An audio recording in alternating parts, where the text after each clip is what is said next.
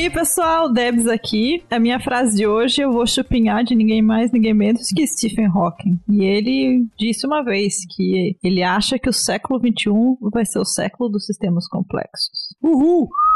Uh, Século. vejamos. E ele inventou também a palavra chupinhar. Ah, foi ele? Ah, sabia que o Stephen Hawking nunca pediu, nunca falou desculpa na vida dele? Sério? Muito se deve ao fato dele não falar português. Aqui na cara. Ai, meu Deus. Nossa! Nossa, que a bosta. hein? risada da Praça é Nossa? Ele nunca falou, mas eu peço desculpa à audiência aí pela. Ah, a piada Mas foi a gente fala, né? para. Fala pessoal, aqui é o Sato e eu vou incentivar vocês, a quem tiver a fim de entrar na, cade- na carreira de física. Olha, quando vocês estiverem pegando o doutorado aí daqui uns 10 anos, o negócio vai estar quente, hein? Vale a pena. E isso daqui não é jabá da universidade. Espero que tenha bolsas pra vocês, mas vai, vai com fé. Mas vai estar quente assim, nível. Nível Global. inferno. Ou, Nível- Nível aquecimento global ou pa- Pantanal pegando fogo? né? No Pantanal. Ai, Nível cara, Austrália também, né? Esse Né? ano só teve incêndio, puta que pariu, né? foda, né? Pegou fogo cabaré. Foi o ano, foi o ano do fogo. E aí, galera, aqui é o Felipe. Eu também vou chupinhar uma frase, mas não do Hawking, do Sir Isaac Newton. Parafraseando o Newton, hoje é dia de subir nos ombros do, da galera da década passada para tentar enxergar o que vai acontecer na década que vem. Uh, Muito Olha, bom. que profundo. bonito. É, quem, quem ouve assim parece bonito, né? Né? Parece que ele, pro- que ele nem chupinhou as teorias do Hulk, né? É, então você vai procurar o original, é estou farpando o Hulk porque ele é baixinho e não consegue ver tão longe quanto eu. É, e quem escuta a frase do Disfarce. Felipe até pensa que a gente é gente séria, né? É. Aqui no Physicast. Plot twist, ele tinha miopia, né? Precisava É, de um então. óculos pra enxergar mais longe. Eu começo com essa frase séria porque eu sei que daqui pra frente é só ladeira abaixo. da minha parte, pelo menos. Eu também. Oi, pessoas, eu sou a Mônica. E a minha frase, na verdade, é uma alusão que eu quero tentar fazer aqui, mas que não vai dar certo, obviamente, mas então fica aqui só para entretenimento da galera, né? Pera, uva, maçã salada mista, né? Vamos ver o que os neutrinos têm para falar pra gente sobre isso. Gente, que aleatório. Nossa, o Neutrino viu essa música e nem interagiu. Que é verdade. Bom, mas aqui foi, foi menos aleatório do que o do Minhoco, né? Escola Physicast de atuação. Competindo pelas melhores posições, com certeza. Nossa, certeza. Inclusive, a minha frase vai ser também um chupinhar, mas com performance e atuação. Vixe. Mas eu vou, vou interpretar uma pessoa um pouco, um pouco, como é- é que eu diria assim, de uma área da ciência que não é tão bem vista, astrologia, né? Vou chupinhar Uh. nosso queridíssimo Walter Mercado. Área da pseudociência. Walter Mercado que diria: Você quer saber o futuro? Ligue já no Physicast para saber. Melhor. Agora que a gente vai subir, a gente vai subir no Spotify, hein? Porque tem os, os podcasts de astro- astrologia lá roubando posição. Nossa, agora que A gente Vamos pode colocar né? hashtag astrologia, a gente tá citando Walter Mercado Tem aqui. astrologia também. Hashtag previsões 2021. Nossa, é verdade. Nossa, gente, claro. Nossa, Qual que é o, qual que é o signo Como chinês é? de o, 2021? o, o nome do, daquele famoso Bidu, Bidu. João o Bidu? astrólogo, João Bidu. Ah, Bidu. nossa. Gente, a gente no, no DRCC, a gente tinha esse negócio de ler horóscopo todo dia. E era uma parte muito importante do nosso dia, né? A gente tinha. Como que é? A gente. A gente é... Ai, fugiu a palavra. Mas a gente interpretava também os signos, era uma maravilha, assim. Aí tinha a cor do dia, a gente sabia se ia rolar ou se não ia rolar coisas, né? Eu até ia fazer uma piadinha aqui que eu procurei o signo chinês do ano que vem no Google e falou que é o ano do boi de metal. Boi ano do boi de metal? metal, mano. Boi, não, não manja boi de metal? Boi de metal. É aquele que o pessoal da Bíblia, lá, o como que chamava o pessoal da Ah, Bíblia? o cordeiro, né? O mercado. É, é, tinha o Baal, né? Baal. Nossa, Gente, estou com nossa. dificuldades. Nossa, vamos, gente, vamos começar esse episódio, né? Que a gente já Gente, foi. eu bebi ontem, nem foi né? hoje. Peraí, deixa eu trazer de volta, né? Vamos começar esse episódio. Vai, gente. Alguém quebra a simetria aí. É, esse daqui é nosso primeiro episódio do ano. Feliz ano novo para você que está escutando a gente. Voltamos agora com a programação do Physicast nessa nossa terceira temporada. Então tem muita coisa legal esse ano. E pra gente começar esse 2021, né, para que ele seja melhor que o ano passado, a gente vai começar aqui com algumas previsões da ciência, né, da física, o que a gente espera que aconteça nessa próxima década, né? Então a gente vai dar uma aqui de mão de mãe de Ná, de Walter Mercado, de João Bidu e vamos fazer as previsões aqui da física, Do astrólogo que previu que 2020 ia ser um ano tranquilo. né? Usar todos esses nossos poderes que a ciência nos deu para fazer algumas previsões, então, pra, sobre a física da próxima década, né? Sobre a física da próxima década.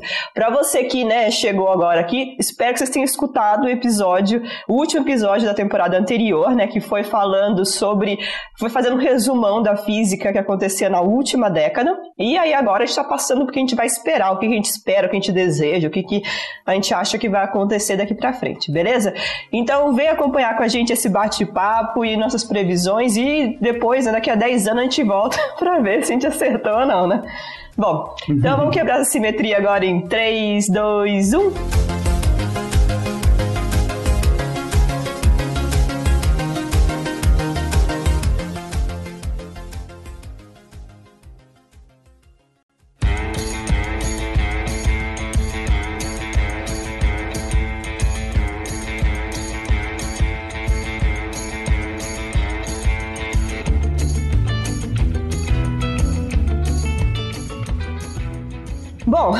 Então, né, o que, que a gente acha que vai acontecer daqui para frente, hein? Vai ser tudo glória, felicidade, riqueza para os cientistas? Como é que vai, vai ser esse Riqueza nunca foi, né? Fome e dinheiro pra gente. É, é, eu tenho um, um esclarecimento, que a frase que eu falei, né, é sobre o século, né? Mas, né, a gente não sabe se a gente vai chegar até o final do século, então é bom, né, tentar ver. Já aposta, já posso Dá uma falar. adiantada nisso, né? Eu vi uma galera que falando que a gente dura até 2050. Depois, mudanças climáticas É. ferra a gente.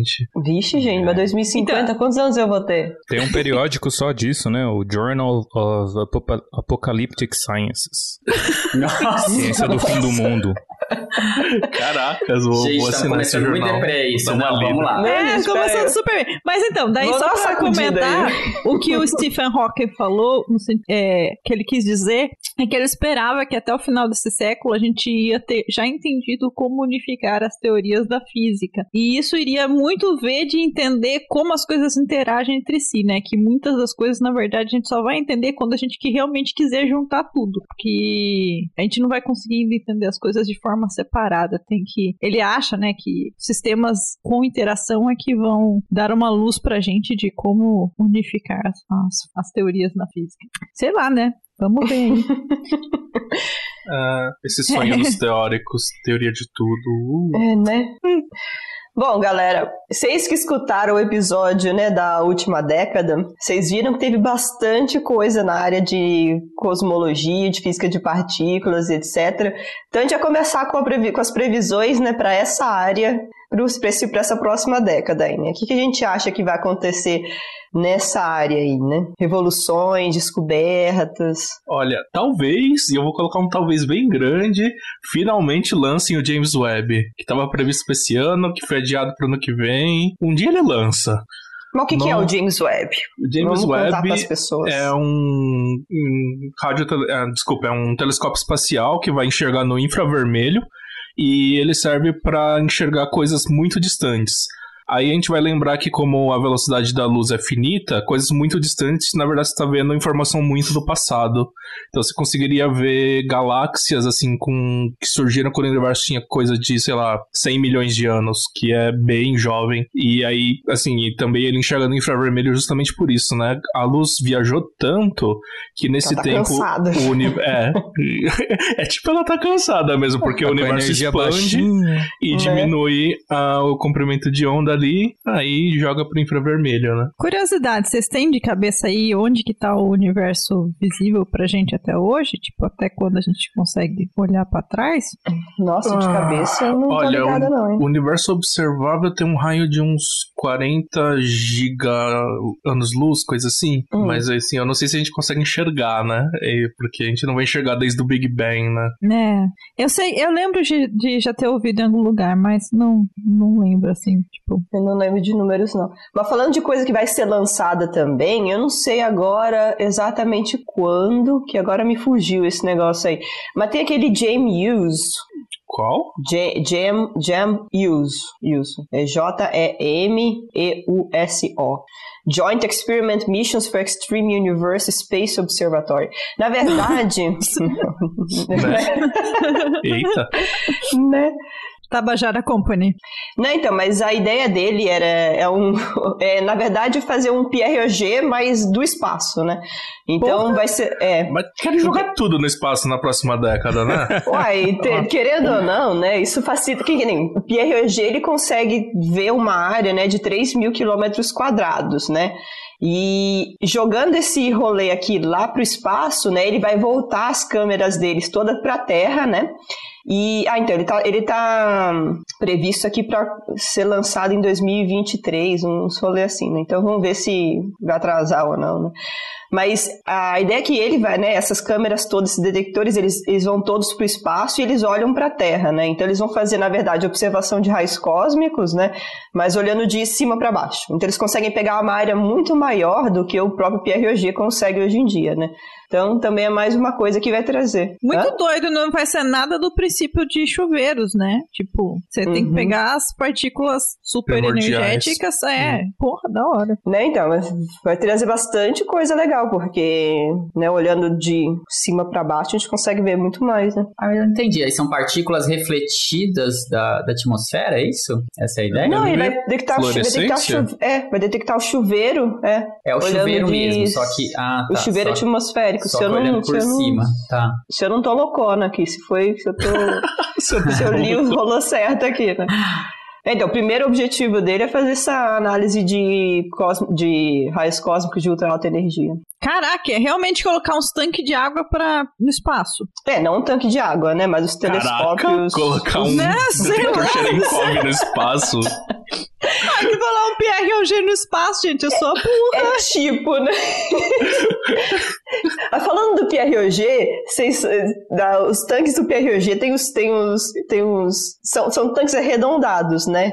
Vocês já viram fotinhos do, do- dos tanques do PROG? Ah, eu vi já. É. Então, eu fiquei sabendo que a história é que os tanques são arredondados. É que eles não falaram isso no episódio da, da década passada, complementando. Mas é que eu li uma vez, eu fiquei sabendo que os tanques eram redondinhos assim, porque o PRG, ele na verdade cobre essa área, né, de 3 mil quilômetros quadrados, né? Então tem vários tanques espaçados de um quilômetro e meio cada um. E os tanques, e essa área toda é no meio de fazenda, essas coisas, né? E aí tem as vacas na fazenda. E parece que as vacas ficavam roçando nos tanques. E aí, para as vacas não roçarem nos tanques, eles fizeram arredondado para não interferir com, com os negócios lá. Mas são conversas que eu escutei, né? Ah, Gente. E esse ruído aqui, o que, que é? Esse ruído é vaca. É, é da hora? vaca. É o ruído de vaca. é ruído É. de vaca. Pior que eu Então, sempre fiquei pensando, o- essa área enorme aí, eu falei, caraca, mano, mas deve ter coisa no meio, né? Tipo. É, então, né? É, é Assim. fazenda. É, tipo, é uma área de boa, assim, né? É, eu falei que o comprimento de onda diminui, não. O comprimento de onda aumenta, porque o universo está expandindo, né? O que, é o o que diminui é a frequência. Por isso que ele vai pro infravermelho. Só uma pequena correção. é, aproveitando que estamos falando de espaço, vai ter missão pra Vênus? Eu tô dentro, hein? Me põe aí no negócio. Nossa, não, mó quente lá. Não, não, não tripulada, né? Mas lá, não, mas lá não tem Covid, gente. Eu tô indo. Lá, tipo, lá pode fazer aglomeração. Acho que a NASA, a NASA tava nessa discussão, né? Se, se eles têm os planos sei lá, 20 anos, 30 anos sempre, né? Era uma das coisas que eles estavam É, considerando, Que a né? última missão que eles mandaram pra lá durou muito pouco, né? Tirou umas fotos, mandou pra gente e morreu. Mas a Como última missão não tinha essa quase que evidência de Quase vida, né? molécula que era, é, de, de tal Fosfina, dissipar, né? tem a ver com vida. Fosfina. Fosfina, isso. É, mas né, hoje em dia não tá tão forte mais essa. É, Esse contestaram, aí depois fizeram uma outra análise de novo que ficou mais fraca. Eu Não sei como que pé tá agora. Eles acho que foi retratado o paper, porque eles precisavam refazer a análise, e, e é isso, não deram nenhum retorno ainda, mais ou menos. Qual que foi? Foi- Tá acho que tocando a foi- musiquinha de elevador até agora, né? Esperando o retorno deles. É, tipo. Under construction. Sua ligação é muito importante para nós. Isso- É, exatamente. A gente tá pendurado aí esperando o retorno dessa gente. Ah, a Cassini passou perto, né? Qual que foi a que foi pra lá e perdeu? Ah, não lembro. Depois a gente procura. Mas teve várias Veneras que foram pra lá, né? Na Tem, procurando os venusianos. 70 aí, mais ou menos. procurando venusianos. Aliás, será que a gente vai achar sinal de vida inteligente no espaço? Ah, isso aí foi uma. Então, peraí, década? peraí. Essa É, aí, isso foi uma uma essa- das a apostas, galera né? fez uma aposta. é. A galera fez uma aposta no episódio anterior com relação a isso. Eles apostaram acho que um real, né? Hum, apostaram É É todo que mundo não. votou que não. É, todo mundo votou que não. Tá difícil achar vida inteligente na Terra, gente. Vocês querem achar fora do planeta? Como, como chama aquele experimento que. O SET, que é o Searching Extraterrestrial Intelligent Life. não, calma, eu não, eu não lembro o acrônimo, mas é o que procura a vida inteligente no espaço. Eles tinham achado um novo sinal, não tinham? Recentemente? Uhum, não sei não. Que eles só Acho que tinham a única- aquele sinal antigo, né? Que eles chamam de sinal WOW, que ninguém sabe o que, que é aquilo, né? E depois nunca mais aconteceu. Mas parece que eles tinham achado outro. Acho que tem um sinal, assim, sólido. É, nossa, é impossível. Eu, eu voto no impossível. É, o único negócio de vida inteligente que eu conheço é o do Altas Horas, né? Vida inteligente na madrugada, né? Não é isso?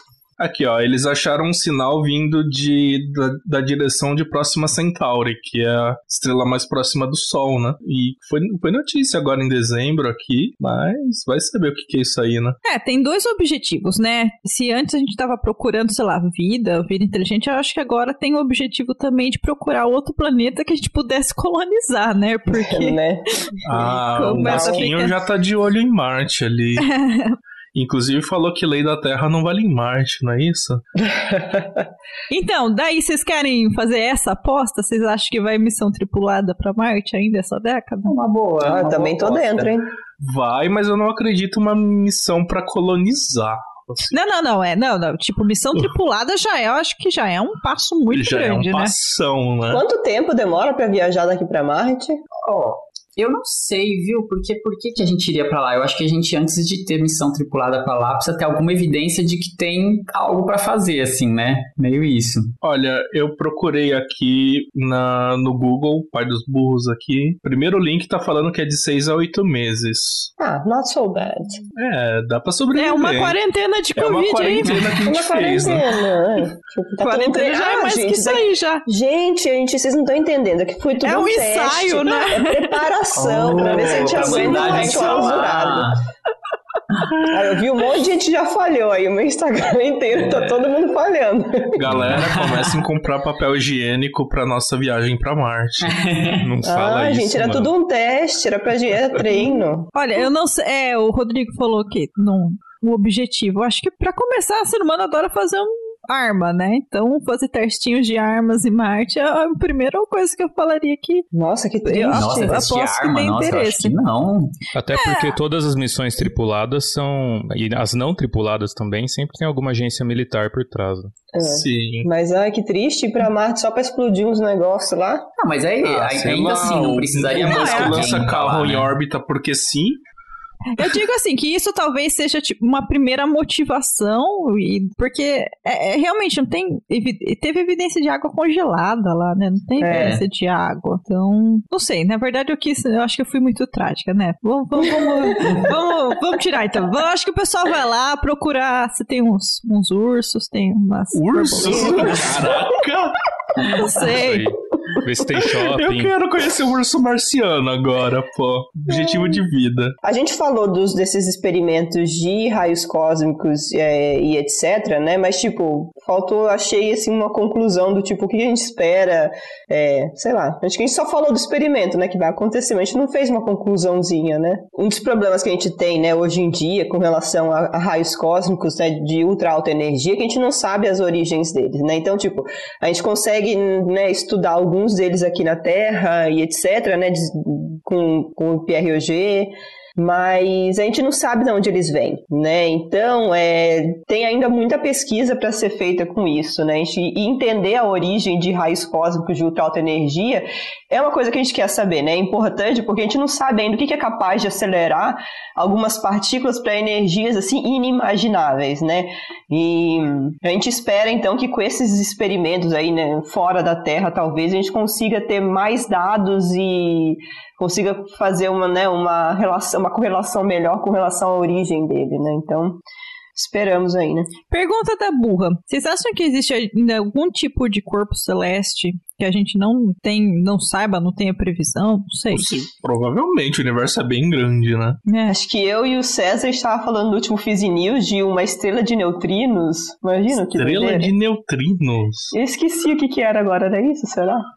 Porque Que é, é, horror. esse- essa década passada ela deu assim os, os, os louros, né? Pra tipo, pra, pra aquela coisa do centro da galáxia, pra, as coisas dos buracos negros, né? Então são objetos cósmicos, né? Então, não Ah, sei mas se eles já tinham um- sido previstos, né? Tipo, Ah, e a gente só meio que enxergou eles, né? Ah, mas vai que a gente acha, sei lá, uma estrela de quarks, que seria Nossa, mais velho. compactificada que uma estrela de nêutrons. Seria algo bastante interessante. É, então, a minha pergunta é até nisso, como que eu não sou da área, se existe algum tipo de objeto previsto ou não, tipo, se, se- E, e a matéria escura, matéria e energia escura, assim, como é que. Não podem ser também? a gente tá, a gente tá aqui mó curioso. É, gente, vocês entenderam, né? Que ah, o resumo desse episódio a gente não sabe de nada, a gente só tá aqui divagando nas coisas que a gente acha. Olha, mas assim, o tanto de gente que tá pesquisando é, matéria escura em especial, eu acho que vai ter uns avanços aí nessa próxima década. Então, é, mas será que a gente descobre o que, que eles são, as partículas fundamentais de matéria escura e etc? Eu queria muito que os experimentos falhassem, chegassem no fundo de neutrino e vamos fazer outra coisa que esse daqui não tá mais dando certo. Então, Eu lembro que o César falava isso do bóson de Higgs, ele torcia muito pro bóson de É, ele Higgs não ser torcia pra- encontrado. é. Ué, isso aí só significa que a gente tem muito mais trabalho na física disponível, né? Então a galera que tá entrando aí na, na graduação e etc. vai ter trabalho pra cacete pra escolher na pós-graduação, né? Sim. Mas a galera da década passada fez a aposta nesse daqui. Eles estavam divididos com relação a se a gente vai encontrar ou não né, matéria e a energia escura, de- detectar ou não. Energia né? escura eu, eu aposto no não, mas matéria escura Nossa. tô, tô bem confiante, assim. Então, eu, eu tô que nem o César tava. O que o César falou também, que ele tava com. que ele achava que não, mas que ele desejava que sim. Então ele ia votar no sim. Também tô assim. Eu acho que esse é o meu sentimento. Tipo, eu tenho a Eu- eu esperança. não, eu não tenho capacidade para opinar sobre isso. Vou fazer a Glória Pires. A Glória Pires. Não sou capaz de posso- opinar. Não sou capaz de opinar. É que assim, tem, tem uma coisa na, na física de partículas em especial que normalmente assim, uma década tem muita descoberta teórica e na outra década tem muita descoberta É, né? experimental. E, Fato. cara, a gente teve bastante avanço, tipo, teórico aqui nessa década, então eu esperaria, principalmente no final da próxima década, que vai sair muito experimento, que a gente tivesse uns resultados bem bacanas. É que, em especial, energia escura e matéria escura, eu lembro da primeira palestra que eu assisti do Pedro Holanda, gente, lá no meu primeiro ano de graduação. Inclusive, Pedro Holanda, vamos convidar Pedro Holanda para um episódio? Nosso ouvinte maravilhoso e meu Nosso orientador. ouvinte. Olá, Pedro. Já ficou aqui o convite, hein, Pedro? Responda pra gente no Twitter. Boa, mande o seu sim no Twitter. Especificamente lá, só É. lá. Só lá. Mas, gente, eu quero fazer uma aposta também. A gente- eu falei um pouco do James Webb. Eu quero apostar que ele vai ajudar a gente a entender uma coisa que chama problema do lítio. Vocês já ouviram falar? Ah, Pode beber? É a causa da bipolaridade, né? Não, então, a, a ideia é assim, tipo, a gente tem uma teoria muito boa de como formam os elementos leves no começo do universo, em cosmologia. E aí a gente consegue prever bem as quantidades de hidrogênio, é, deutério, trítio, hélio 3, hélio 4 e boro. E a gente falha miseravelmente no hélio no lítio 7. E aí, talvez a gente olhando para estruturas mais antigas, que é o que o James Webb vai fazer, ver as galáxias lá mais jovens que existem se formando, né? Talvez a gente entenda melhor o que está acontecendo, por que não está batendo teoria com experimento. Porque. Cara, isso é muito bizarro, né? Falhar Sim, justo num elemento, né? Os outros elementos dão muito certo, com uma faixa de erro muito pequena. Aí você fala, caraca, tá dando tudo certo. Aí eu venho o lítio e caga tudo, assim. Então, tipo... mas eu fiz a piada que eu acho que lítio é um, um dos componentes que as pessoas que têm bipolaridade têm que tomar, porque parece ah. que... Então, o universo tá precisando tomar lítio, não sei. Aí, Se decide aí, né? É, né? Mas... Ou tem excesso, né? Tem excesso, ou sei lá, tá em é, falta ou em excesso? Não, eu acho que é excesso, mas era tipo coisa de 4, 5 sigmas, assim.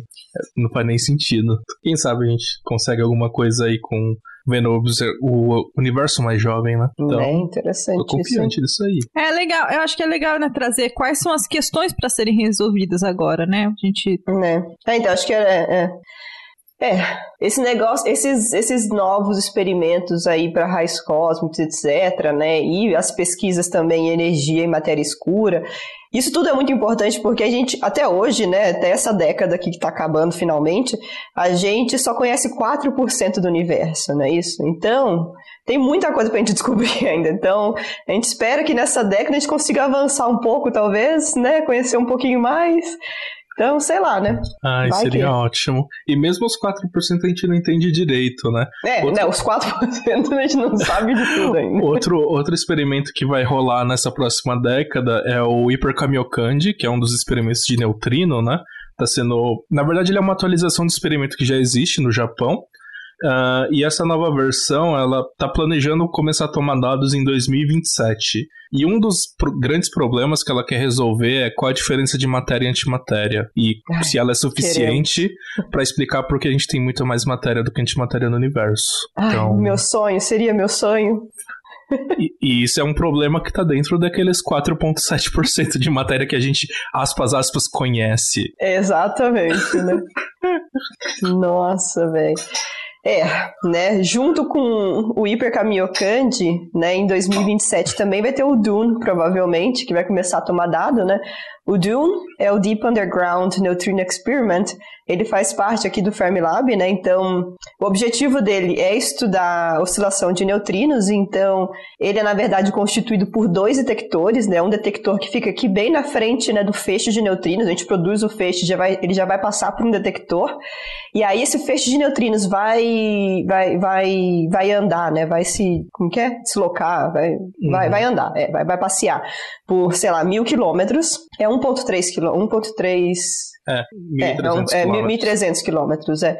E aí vai passar por outro detector. E aí a gente fazendo a comparação, né, do que acontece no primeiro detector, que acontece no segundo detector, a gente consegue, a gente espera, né, conseguir extrair mais informações sobre a oscilação de neutrinos e etc. E talvez isso também possa dar uma contribuiçãozinha para a gente entender, né, talvez a gente consiga ter alguma luz para explicar essa simetria de matéria e antimatéria. É, esse daí normalmente é o problema que os experimentos mais vendem e que menos resolvem, né? resolve tudo, mas não resolve essa bagaça que aparece sempre no primeiro slide que eles vão propor um experimento. Olha, talvez a gente resolva isso aqui. Não. Né? Né? Mas é né? difícil, né? Você ter, você tentar jogar luz num negócio que você mal tem hipótese, é, é muito tiro Sim. no escuro. Então, é. é. é um negócio que você vende para o governo te dar dinheiro para montar o experimento. Mas, é, não, é, um é um argumento que sempre vai ser verdade, porque você sempre vai estar atrás disso por muito tempo. E não é, não é, é nem desonesto, só é, é, é o principal objetivo e é o mais difícil. Imagina, eu quero fazer aqui uma um experimento de ótica. O que você vai resolver com isso aí? Ah, vou descobrir qual que é o... Por que, que tem mais... Não, mas aqui, mas esse desse experimento de neutrino falta um dos parâmetros de oscilação lá, que é o delta CP, né? Que pode ser que, né? Esse daí parece que realmente tem algum, que pode realmente dar uma, uma alguma luz pra gente, né? Então, sei lá, né? Eu tô aqui. Sim. E outra grande coisa que a gente quer fazer é medir a bendita massa do neutrino. Ai, que, que a gente sabe que tem a massa, mas a gente não sabe quanto vale. Mas, mas, não é só pôr na balança? Isso. Por que, que é difícil gente. medir a massa do neutrino? Porque ela é ridiculamente baixa. A gente tem é. uns limites que é mais ou menos menor que um electron-volt. Isso seria 500 mil vezes menores que um, que um elétron já. Ah, eu, eu sei que a gente tá tudo aqui na vibe de movimento, né? Body positive, né? Mas eu quero saber quanto que esse neutrino pesa. Isso é importante para mim. Eu preciso saber quanto que é a massa desse neutrino. Tá desse tá na neutrino. dieta da granola. Ah, ele tá. Falando em granola, Debs prometeu pra gente uma receita de granola, hein? Hum. Granola da Debs. Granola de neutrino. Aí, então, aposta aí de vocês. Vocês acham que nessa década alguém mede a, a massa do neutrino? Ah, eu espero. Uh, eu, eu, quero. Eu tô bem esperançoso, mas... Ah, tá bom, eu vou, eu vou também. Vou, vou apostar aqui. Eu vou também. mas esses... Outra o coisa June, de... ele pode Hã? medir, assim, tem... Tem perspectiva do Dune assim, conseguir medir a massa? Tem, tem. Um, uma, tem. uma das ideias, um dos objetivos do Dune é né, entender a, a, a, hierarquia de massa e os valores né, da, das massas. Mas se eu fosse é, apostar em um experimento para medir a massa do neutrino, ainda se, seria o Catrin, que é um experimento que fica olhando decaimento beta e vendo se ele consegue ver diferença de energia ali, está faltando hum. um pouquinho de energia, Nossa, que seria a energia da massa do neutrino. Caralho! Aí, nossa, que sensibilidade. Que, que, não é sensibilidade, sensi, sensibilidade, né? É isso mesmo. eu tô, tô com um problema de palavras. nossa, velho, ia ser lindo, hein? Ia ser muito lindo. Lindo, lindo, lindo. Mas falando em neutrinos, tem mais experimento também agora aqui, que vai começar agora, daqui a pouquinho, assim, que é um que eu tô com. O meu dedo tá nele, tem meu sangue, já, já tem sangue nele também. Que são os. Tem, olha. Cortei meu dedo apertando parafuso. Literalmente, mais do que você queria, né? Literalmente, mais do que eu queria. Que são os experimentos do Short Baseline Program, né? Então, o Dune é um experimento de long baseline, né? Então tem essa diferença, né, de 1.300 quilômetros entre os dois detectores, que, né, o feixe de neutrinos tem que atravessar essa distância toda. Lembra, né, neutrino não tem tubo que passa, né, pela Terra, já que neutrino interage pouco, vai pela Terra, né. E tem um outro tipo de experimentos que são de short baseline, né, que são distâncias curtas, que vão começar talvez, né, tomar dado ano que vem, no outro ano. Então, agora, bem no comecinho da década, Qual vamos começar. a distância do short baseline? Eu acho que vai dar 700 metros, se eu não uh, estou louco. Né? Então, vamos colocar em perspectiva. Vai 1.300 quilômetros, é mais ou menos daqui de São Paulo até a Bahia. E 700 metros é tipo dois quarteirões. É, exatamente. é bem pertinho, né? É, é pequenininho. E a ideia, né? Uma das coisas que eles querem ver também é se existe o, a salada mista dos neutrinos, né? que foi que eu tentei, né, tentei trazer uma maneira lúdica aqui. Mas, né, a gente sabe que tem os três tipos de neutrinos, ou os três sabores de neutrinos, né, então, a, eu ia falar pera, maçã, não, é, eletrônico, muônico e taônico, e existe, né, uns problemas que a gente está tentando resolver aí, que o neutrino talvez... do pau. Ah, tem, então tem um quinto o... neutrino. Desculpa. Esse, esse vai ser o que eu vou colocar na minha tese. O neutrino do pau? Isso. gente, meu sonho é nomear o neutrino do pau agora. Ai. Mas, não, não, mas é... é... em homenagem à cidade na França, Paul. Claro, óbvio. Claro, não óbvio. tem nenhum outro. Isso. É o que qualquer brasileiro pensaria em fazer mesmo. Exatamente. Né? Todos gostamos do neutrino do Paul por homenagear a cidade francesa.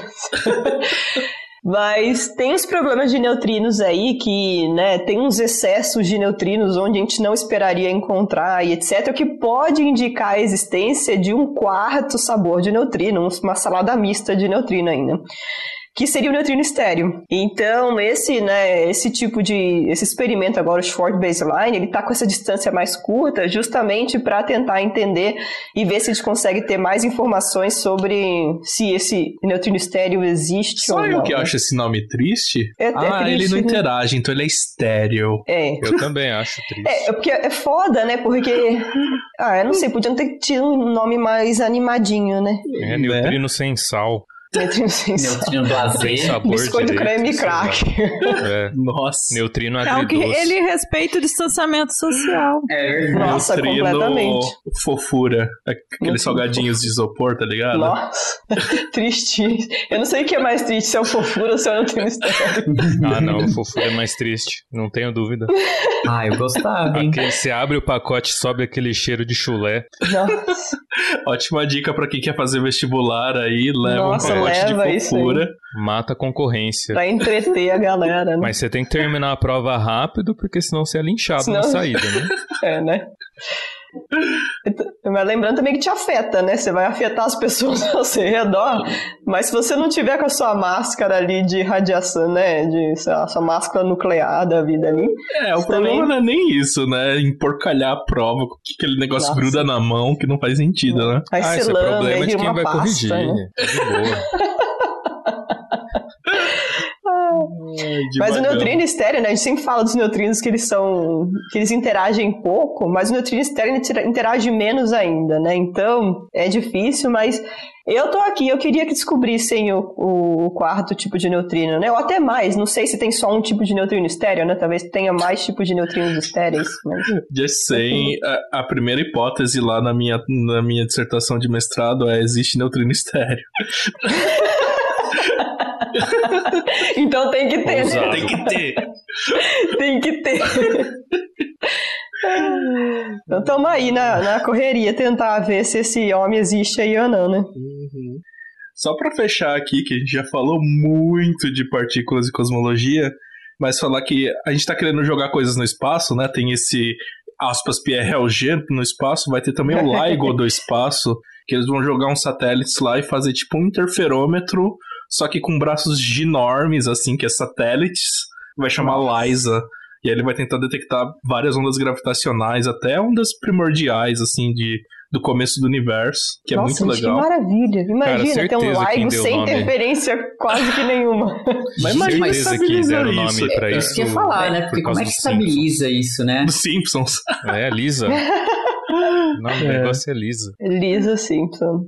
Mas se precisar de gente pra apertar parafuso, eu me voluntario. Eu vou lá. pro espaço. Eu tô de Então, boa, esse- medo de altura. Esse, na verdade, ele tá previsto para lançar na década de 30, mas todo o desenvolvimento vai ser nessa década, né? Então, quem Ah. quiser trabalhar com o desenvolvimento desse experimento, é, tá aí. É, vai ter muito de limite de dentro, né? instrumentação, tipo essas coisas que o Rodrigo gosta de Standard Quantum Limit e, e os caramba vão aparecer mais intenso aí que no LIGO, né? Provavelmente. Ah, Nossa, eu sim, acho que é uma coisa que a gente já pode começar é prometer episódios também pra 2021, hein? Nossa, eu deve, acho- deve passando Vamos cheque sem fundo aí, hein? Como, é, começar a passar o cheque em branco aqui, ó. Eu, a, a gente falou É sem fundo, não, bastante. cheque Sem em branco. fundo, né? É, a gente, só, a gente só vai fazer o episódio se as pessoas forem lá no Twitter e Twitter. falarem que querem, Twitter. né? Porque, né? É. que falar que quer. É, porque Lais, o Laiga, a gente. Laiga. Laiga. O Laiga. Gaga. O Largo é. Lady Gaga. É. É, todas essas coisas de ondas gravitacionais. Pô, gente, pô, hoje pô, eu tô pô, drogada, né, Face. gente? Tá difícil concentrar. Debs, Tá difícil comeu a concentrar. granola hoje, Debs? Puxa o ar. Oi? Você, Respira. você comeu a granola hoje, Debs? Ah, eu comi um doce aqui, eu acho que eu fiquei meio. Ah, não, não um doce, eu comi um scone. Aqueles, o famoso drogada. brigadeiro para a viagem. É, o Fermion de Briga- marihuana. Brigonha? Tem, é... Então, co- continuando, falando de, Agora do é sério, Liza né? e do Laigo, é, eu acho que vale a pena a gente pensar num episódio pra 2021, se o público quiser, né? Pra gente falar como que é o Laigo, o que que é o experimento do Laigo, porque a gente fala Verdade, bastante das né? ondas gravitacionais, Sim. mas tem muito a ver com o rolê que eu, Rodrigo e Felipe fazia de, de optomecânica, né? Que o Liza nada mais é do que pegar uns espelhos gigantão e jogar no espaço, né, gente? Não, mas É. pensa gigantão. Cada espelho tem Gigantão. 40 quilos. É de vontade, hein? É de Não, vontade pra nossa. eles ficarem super longos. E daí, inclusive, a gente poderia explicar nesse episódio por que, que esses espelhos são tão grandes e por que eles têm que ficar tão longe um dos outros. E qual a isso vantagem de jogar os espelhos no espaço também? É. Não, Vai lá no Twitter e fala se vocês querem esse episódio. É, a gente só grava se vocês falarem que querem ou não, né? E compartilha também a gente no, no Instagram, no Twitter, e no Facebook. E aí a E gente pode sabe que pedir vocês querem. também os temas que vocês tiverem curiosidade, menos cordas. Desculpa. Obrigado, Sato. Eu ia levantar esse. Sato deixou assim, né? A galera bem à vontade, né? Não, pergunta da física do cocô de pinguim, mas não pergunta de cordas. Ah, É. entendi. Pergunta se o pintinho com uma pata só, quando cisca da cambalhota, a cambalhota é pra frente ou pra trás, mas não pergunta de cordas. Ah, Bom, É. Segue a vida. mais Segue alguma vida. coisa aí de partículas? Tem, tem mais coisa de partículas. Tem o LHC, ele vai ter, vai rolar, vai rolar um upgrade nele, né? Upgrade. Ele já é fodão Giga agora. upgrade. Vão tirar o Windows Vista. 2. É, vão tirar o Windows Vista e botar Linux. Isso que é o upgrade? Tirar o Nossa, Windows já- Vista. Já Botar- pensou um experimento rodando no Windows Vista, o- tipo LHC? Ah, Nossa, quando, gente. quando acharam os neutrinos superluminais, era isso aí, gente. Então, tava certeza, né? A galera do Opera tava usando o, Windows Vista. É. Ou o Windows Deixaram- 94, né? Não Deixaram sei. 50 abas do Chrome abertas ao mesmo tempo, aí deu Ah, eu não posso falar nada porque eu deixo Isso. aqui. Microsoft, Deixa amamos vocês se quiserem patrocinar a gente. A gente até fala bem de vocês, É. se vocês que patrocinarem a gente. Mas aí, qual que é o upgrade do LHC? Nossa, ele vai aumentar em muito a luminosidade. A luminosidade dele vai aumentar 10 vezes, tipo uma ordem de grandeza. E aí, por exemplo, em 2017, no LHC que a gente tem agora, a gente produziu 3 milhões de Higgs. Ele conseguiria produ- produzir 15 milhões de Higgs, então a gente tem muito mais estatística para os experimentos e tal. E fora que a energia também vai ser mais alta, então dá para explorar a energia, é, física de mais altas energias. E lembrando, né, que toda a pesquisa que a gente faz para aceleradores de partículas, colisores de partículas, né, isso daí reflete direto na nossa vida, né? Então Sim. toda essa pesquisa que estão fazendo, né, para fazer esse upgrade para o LHC e etc, isso vai refletir na nossa vida, né? Então isso daí reflete em equipamentos médicos, reflete, né, em computadores ah, em melhor poder computacional e tudo mais. Então isso é benefício para a Tem- sociedade Tem um também. exemplo bem legal, eu ouvi falar do, do Sirius, né, que construíram aqui em Campinas, né, o acelerador síncrotron, Uhum. e uma das coisas que eles precisavam era um chão muito, muito nivelado, assim, ele tinha que estar muito retinho, e não tinha tecnologia para fazer Uhum. isso no Brasil. Tipo, o, o piso do Sirius é o piso mais bem nivelado do Brasil, assim, foi desenvolvido. Foi tipo tese de doutorado, assim, o negócio. Então, assim, hora. tem desenvolvimento pra Tese gente. de doutorado, assim. como nivelar piso, né? Tipo, parece esquisito, mas é um negócio muito importante, né? Não, mas a precisão Nossa. que precisa pra ter aquele laser lá no pontinho que Nossa, você né? quer, é. Não Mas- só isso, é, é nivelar e garantir que não tenha vibração, gente. Porque É, isso é um né, tem que absorver a massa vibração. Pra Deixa eu caramba. Deixa eu falar um Mas vocês negócio. Campinas sabem- passa o caminhão ali, Deixa né? eu só falar. Vocês Aí sabem eles por que constroem em cima que- do, do, do riozinho, né? Vocês sabem por que, que tem que ser tão reto? Se é por causa do acelerador em si ou se é por causa das, das estações de microscopia eletrônica que vão ter lá? Aí eu já não tenho certeza. Eletrônica, força atômica, tem um, tem um monte de Então, coisa é- prevista, né? É, tem um monte de coisa lá. Deixa eu. eh, Vou falar, mas eu acho que eu não quero que entre no episódio, porque é- eu, eu que fiz parte desse negócio do piso aí lá, porque eu fazia estágio lá, né? Eu que fazia as medidas do piso. louco! Eu sei super disso. Na verdade. Caralho, que legal, Mas velho. não quero que entre no episódio e isso o editor tá cortando. Mas enfim, é, a- eu tinha. Mas por que, que você não quer? Ah, sei lá, meio tipo, ah, eu você vou brigou ficar, com as pessoas? parece, sei lá. Você mandou a galera tomar no cu? Ah, não, sei lá, um pouco sem graça de falar, ai, olha, ó, gente, eu trabalhei nisso, Ah. veja só. Enfim, sei lá, besteira. Não, mas. Mas não é graça, não, velho. É mó legal.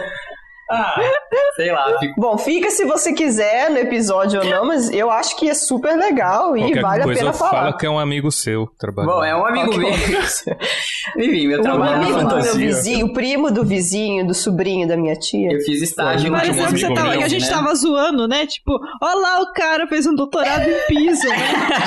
então, aí eu tô aqui, né? Não, mas foi meu TCC, foi meu, meu TCC foi do, do- da graduação de engenharia física, foi estudar isso daí exatamente. Eu fazia estágio lá, Cara, né, que em legal! 2013. Aí eu que fazia os experimentos pra, pra medir ruído. A gente tinha duas maquetes, assim, do, do que seria o piso. Aí as maquetes tinham, era piso, o piso real, assim, dos Sirius, né? Aí elas tinham 14 metros por 7 metros, se eu não me engano, assim, eram concretões, assim, bem grandes, né? E aí eu fazia um monte de teste de vibração neles, né? A gente tinha umas, uns equipamentos para gerar ruído controlado, né? E aí eu tinha uns acelerômetros que eu media, como é que... E aí fazia essas medidas e depois eu calculava com softwares super complicados lá do Sirius o efeito disso no feixe, né? Como é que isso se tra- tra- traduzia que legal. feixe do Sirius, né? E aí... ah, enfim, foi um trabalho divertido, assim, bem engenharia de ponta, né? Foi bem, bem interessante. Caralho, velho, que legal. Super Ah, é isso pro é muito legal. que o. Sirius vai começar a funcionar agora, É, né? começou então, tipo, já. a A gente vai- agora pra a próxima gente vai falar a do gente Sirius daqui a Tinha pouquinho. intenção de falar dele também, né? É, mas... Tinha não, tem, mas só fechar aqui. Tem um outro que a gente não sabe se vai acontecer, que é o International Linear Collider, ou ILC. Ah, esse daí é um experimento que está sendo. Faz tempo que pro- proporam isso, né? Porque, assim, tem os experimentos tipo próton-próton, né? Que, por exemplo, a LHC, que checa pró- pró- prótons com prótons, mas ele tem muito ruído, porque, como próton é formado por quark, tem interação forte. E normalmente tudo que tem interação forte é desgraçado de chato de trabalhar. E aí você pode fazer também aceleradores com elétrons e pósitrons, que são partículas elementares e que não interagem fortemente, né? Então eles queriam fazer um, um acelerador de elétron-pósitron, assim, com energia bem alta, assim, mais do que o que a gente já teve, que era o Tevatron, né? Ah, só que aí o Ministério do Japão falou que não garante mais que vai financiar, tá dando uns migué assim, então a gente não tem certeza se vai ter esse experimento. Ó, eu colaboro com o meu um real da aposta que eu vou ganhar aqui.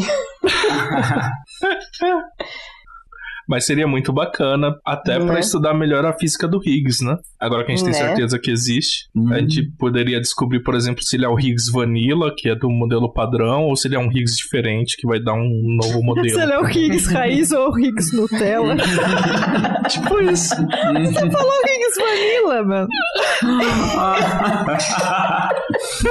Nossa, gente, desculpa. Hoje eu tô, né? Levantou a Debs corta. Não é? Ah, eu tô a galera do fundo hoje. Só... Ah, eu Nossa, gosto. galera do fundão. Eu gosto. Que, que faziam Quinto passar D. cola pra eles. Amo vocês. Quinto D fundão.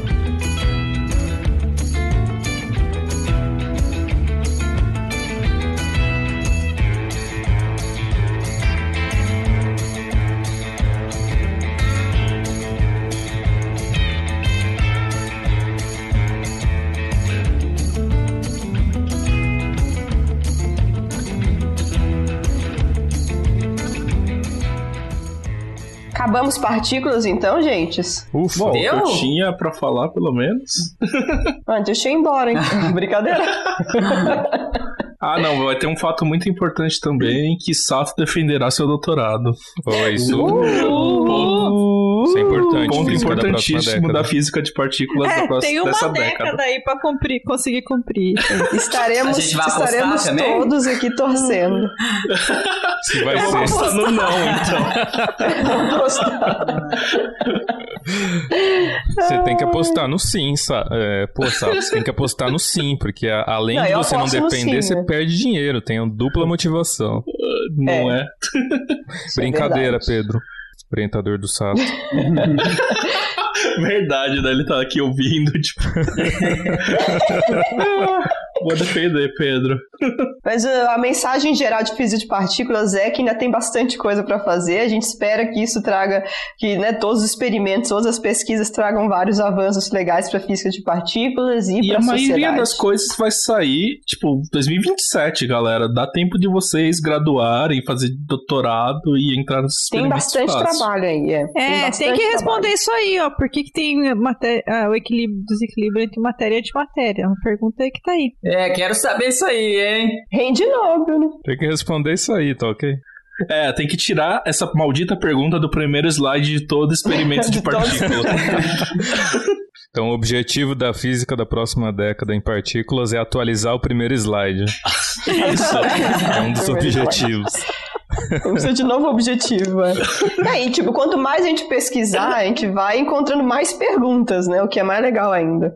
É, né? Se você não for É. Lord Kelvin, né? Que apostar que a física tá resolvida no século Né? XIX. Imagina.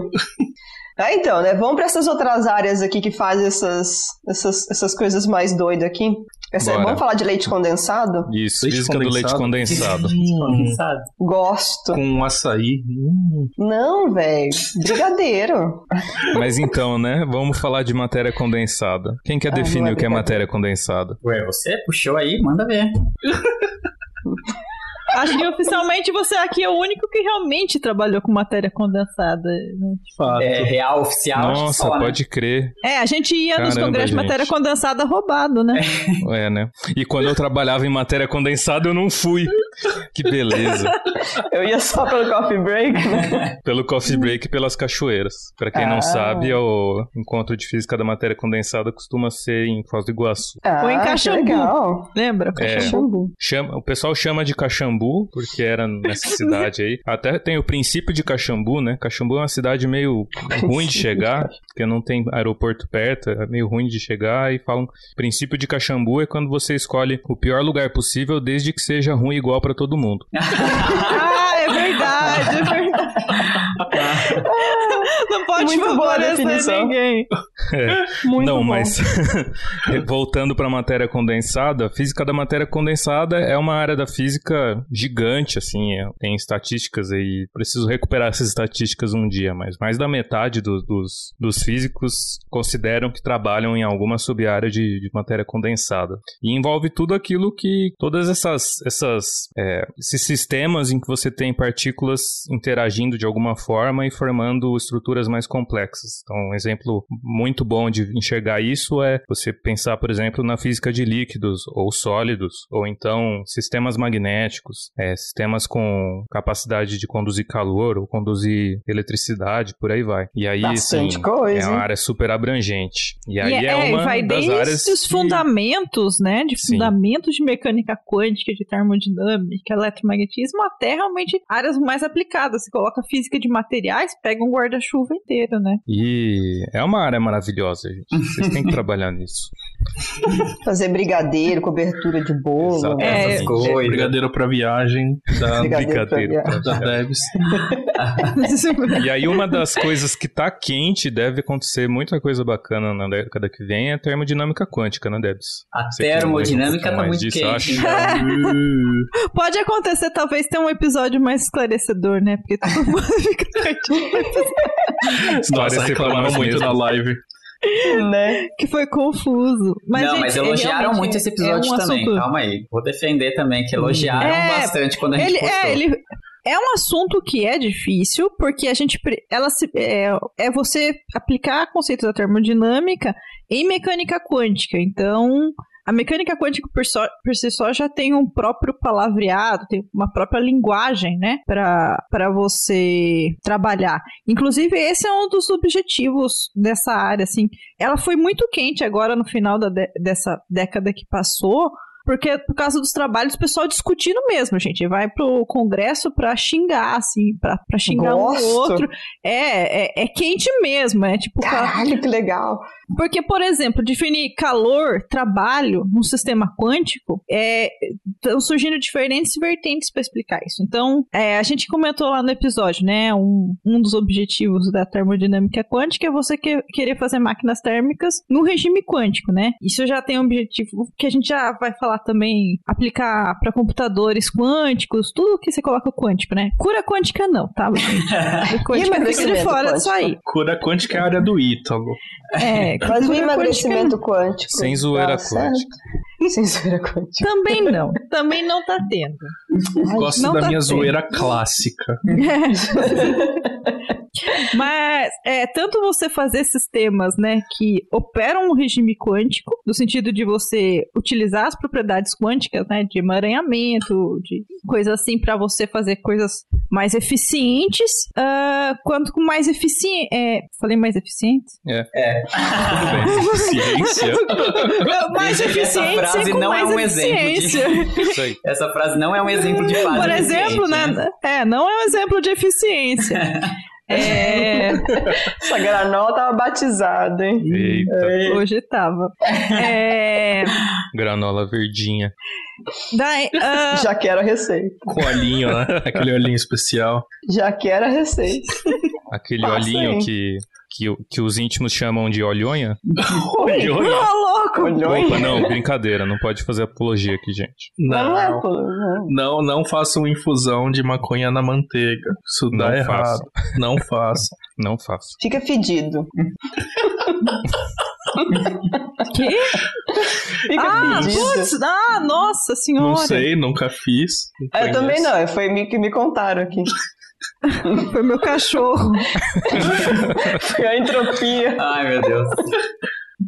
Não, foi meu vizinho, que aqui é legalizado, né? Então o vizinho fez, aí eu senti o cheiro. Hum. Ah, é, bom, tô- é, eu também já tive os vizinhos, né, consumindo erva. Né? Gente, é cheiro de galinha queimada, né? Ai, eu não sei a galinha queimada como que ela É. cheira. Queimada. É meio estranho, assim, sei lá. O Essa- cheiro é ruim. Bom, máquinas do regime. Ah, é, né? É verdade. É... Tá, qual que são. é, teve toda essa revolução da mecânica quântica e agora a gente tenta extrair, então, as é, utilizar as propriedades quânticas para fazer coisas úteis, né? Por exemplo, o computador quântico. Então, a gente tem diversas coisas que mexem com, com, com sistemas é, quânticos e você quer descrever as equações da termodinâmica para esse sistema. Só que não é tão claro. Você não tem, por exemplo, temperatura. Como que você define temperatura para sistemas de poucas partículas? Ou ah, um do- uma das, das questões do, de sistemas quânticos é o problema da dissipação. Toda vez que você tem dissipação, você perde as propriedades quânticas, né? Então você tem que construir banho, um banho térmico no sentido de como que você faz, as, como que você mede o seu sistema sem interagir com ele, é, para permitir trocas energéticas, né, dentro do seu sisteminha, porque, a gente fala de termodinâmica é o quê? Calor, trabalho e, e energia, né? A energia do seu sistema, a energia interna, né? Então, realizar essas trocas energéticas sem ter dissipação. É, isso tudo é, é, você tem que fazer a descrição de- desses sistemas e isso que o pessoal está discutindo, porque ainda não tem uma, uma é, consenso do melhor jeito de definir calor e trabalho para esses sistemas quânticos. E daí você tem essas questões então para resolver, é, de desenvolver o banho térmico, de como é, do problema do acoplamento, que todas as teorias que a gente tem a gente fala que é, é regime de acoplamento fraco, né? Que é o seu banho, né? Ele está ligado ao seu sistema de forma muito fraquinha. Então é como se fosse um sistema quase isolado. Só que na vida os sistemas eles não são isolados, né? De- o- Você não tem interesse em fazer um sistema isolado porque o sistema isolado você não consegue olhar para dentro dele, né?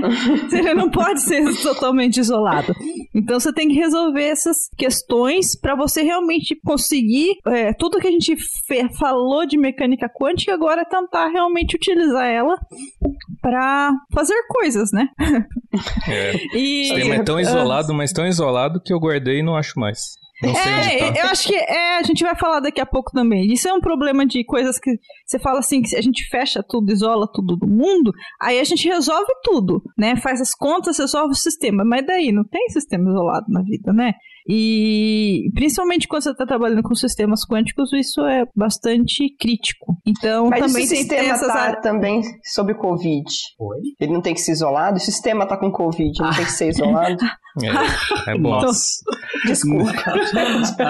Mas eu acho que uma das coisas mais. Eu tava levando a sério, assim, Covid? Termodinâmica. É. Mas eu acho que uma das coisas que me acho mais fascinantes nessa discussão de termodinâmica quântica é, em particular, a história do emaranhamento, né?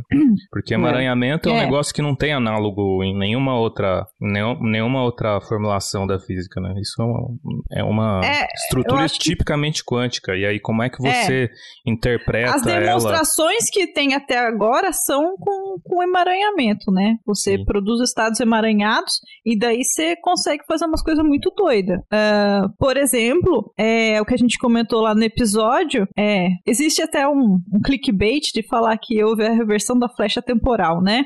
Que a, a segunda lei da termodinâmica, né, que propõe lá que energia, só- a entropia só aumenta, também Ah, é verdade. por isso que eu lembrei do Tenet do filme que eu falei na live.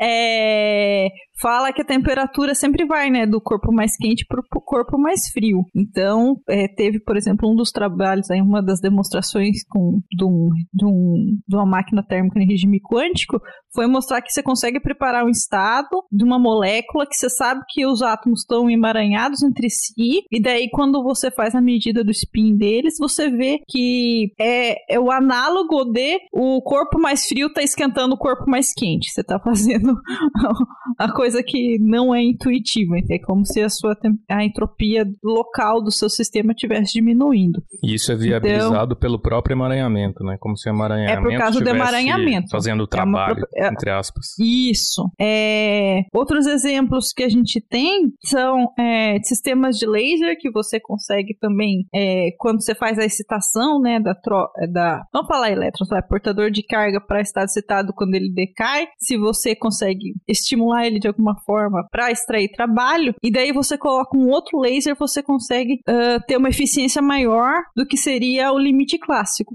É, então você tem um sisteminha que produz trabalho maior com uma eficiência maior do que o sistema de Carnot. Então isso também é uma coisa bem bizarra. O É, que eu acho legal da, da termodinâmica, dessa ter, bom, termodinâmica de forma geral, é porque ela é muito fundamental na física, né? A clássica mesmo, né? Ela é muito fundamental. Então eu, eu fico meio na, na, na expectativa, assim, que, a, que se formule uma, uma outra teoria fundamental, assim, que a gente sempre vai, vai tomar a priori para escrever as coisas, sabe? Porque a gente acaba não olhando muito para as coisas de termodinâmica com sistemas quânticos por enquanto, né? Justamente por causa desse, desse vácuo de entendimento, né?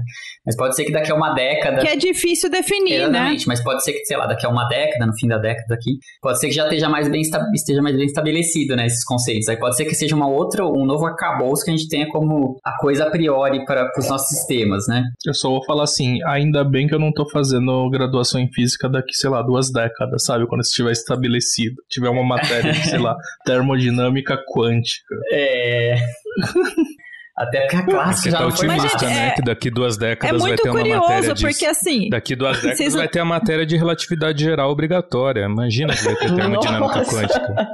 É que assim, o que acontece? Qual que é a discussão, né? Por exemplo, quando a gente fala de entropia, a gente, a gente vai falar do segun, ah, da segunda lei, a gente fala que tem vários tipos de enunciado, né? Por que isso? A termodinâmica ela é, uma, é uma teoria geral, mas você tem diversas formas de contar ela, né? De, de é, escrever ela. É. E, Apesar e de serem quando as equivalentes, né? São formas. são equivalentes, distintas. isso. Só que para o sistema quântico você tem que escolher um cam- você tem que ser, tem que ter um feeling de qual caminho você vai seguir para escrever a entropia do seu sistema, né? Que é basicamente o que a gente está interessado em escrever. É, você tem a gente falou já de Hamiltoniano, né? O sistema geralmente a gente conta como que o sistema é através do Hamiltoniano. E daí a partir dele a gente tenta, tenta escrever entropia. E é a partir disso que a gente tem a definição de temperatura, né? A gente eu acho que foi um dos problemas, né? Como que define temperatura para sistemas de poucas partículas, né? Não tem mais a definição de equilíbrio, que é um- uma coisa que a gente tem noção, né? De termodinâmica, para medir temperatura de um sistema tem que entrar no equilíbrio. E não,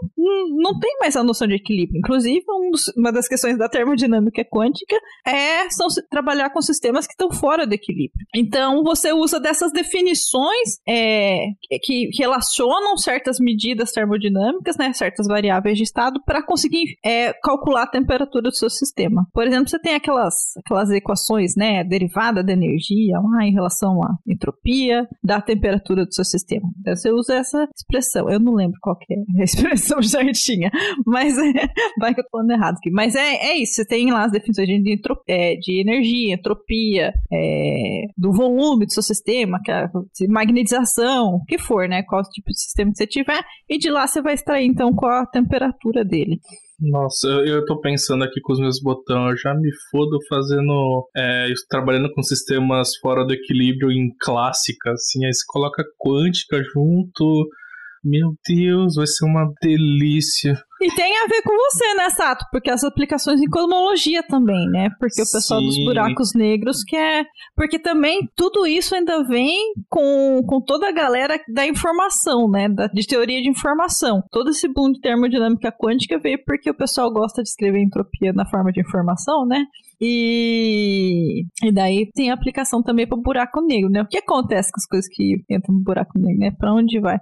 É, no universo primordial, assim, cosmologia mesmo, a gente quer ter uma teoria quântica para sistemas fora de equilíbrio, porque, por exemplo, para resolver a simetria matéria-antimatéria seria uma coisa legal. Eu uso uma abordagem semiclássica, né? Usar a equação de Boltzmann mesmo até poderia tentar fazer quântico, mas puto trabalho, já é difícil fazer semiclássico, então quântico mesmo vai ser um horror. Assim. E até entender, um, né? Um, Por que, que o universo tem uma flecha temporal, né? Por que, que existe essa flecha temporal é, que é a segunda lei da termodinâmica? Por que, que existe uma direção preferencial no tempo, né? Vamos colocar entre aspas, assim, um milhão de aspas aí. Eu queria pegar o gancho do Sato aí de para dizer uma, uma coisa que, que essa intuição de que quântico é sempre mais difícil, nem sempre é verdade. Tem, e acho que um exemplo pode bom ser disso, e pode não ser, né? Tipo, um exemplo um... bom disso é a mecânica é clássica do é uma superposição. Mas um exemplo bom disso é a mecânica clássica do, do próprio século XX principalmente um programa de pesquisa que é, é bem popular em, em, pessoal de sistemas não lineares, em que você estuda a mecânica clássica de forma um pouco mais qualitativa. Então você não tenta resolver exatamente as equações de movimento, mas você tenta entender propriedades mais globais disso. Então, é, geralmente isso entra em algumas áreas de geometria ou de topologia, e os resultados às vezes são, não são nada intuitivos, apesar de ser clássico. Em alguns casos chega ao ponto né, de que você tenta olhar para o análogo quântico quântico daquele sistema para criar alguma intuição mais clara. É, então, só, só, queria levantar essa bola porque não é muito popular essa opinião, mas existem casos em que o sistema clássico é, é muito menos intuitivo que o quântico. Não fala isso para um orientador. Tem um livro da editora da Unicamp argumentando isso. Eu posso passar qualquer coisa. Ah, boa. ah, entendi. Pra, senão ele vai te fazer fazer quântico, né? É, não. Ah, eu, eu preciso explicar Usar... a piada pra garantir que eu entendi. Usar a função de Wigner ao invés de equação de Boltzmann, não, é, não vai ser legal. Planck, pode crer. Mas é só aí, galera. Quem tiver entrando em física agora, tá aí uma área que é, tá principalmente quente. pra teórico, eu acho, hein? É uma área principalmente quente, pra teórico. Ah, termodinâmica quente, hein? Uh, uh, uh. É, é, é uma, uma, área térmica, assim. Área térmica. E aí, se essa é mais pra, pra... Acho que vai ser um pouco mais rico pra, pra teórico, dá pra gente falar do outro, de uma outra coisa de matéria condensada que, que a busca agora é pelo experimento, que é a, a coisa da supercondutividade à temperatura ambiente, né? E supercondutores são esses materiais que parecem meio mágicos, né? Que uh, não tem resistência, né? Basicamente, você consegue conduzir um elétron dentro dele sem perder nada, né? Sem espalhar com nada. E, e, eles são muito usados já, assim, em vários. Tem, tem algumas aplicações, inclusive computador quântico, o tal do computador quântico, né? Mas. Uh, e um problema com eles é que eles, até onde se entende hoje em dia, né?